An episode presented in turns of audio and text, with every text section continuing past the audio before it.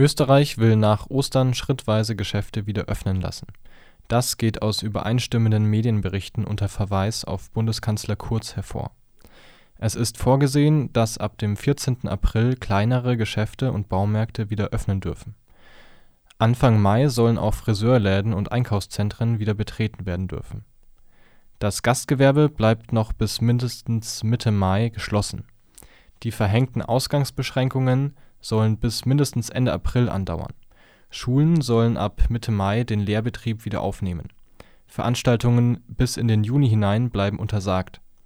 Außerdem weitet Österreich die Maskenpflicht auf öffentliche Verkehrsmittel aus. Österreichs Maßnahmen wurden in den vergangenen Wochen in Bayern und in der Stadt Jena mehrfach als Maßstab für die eigenen verhängten Verfügungen genommen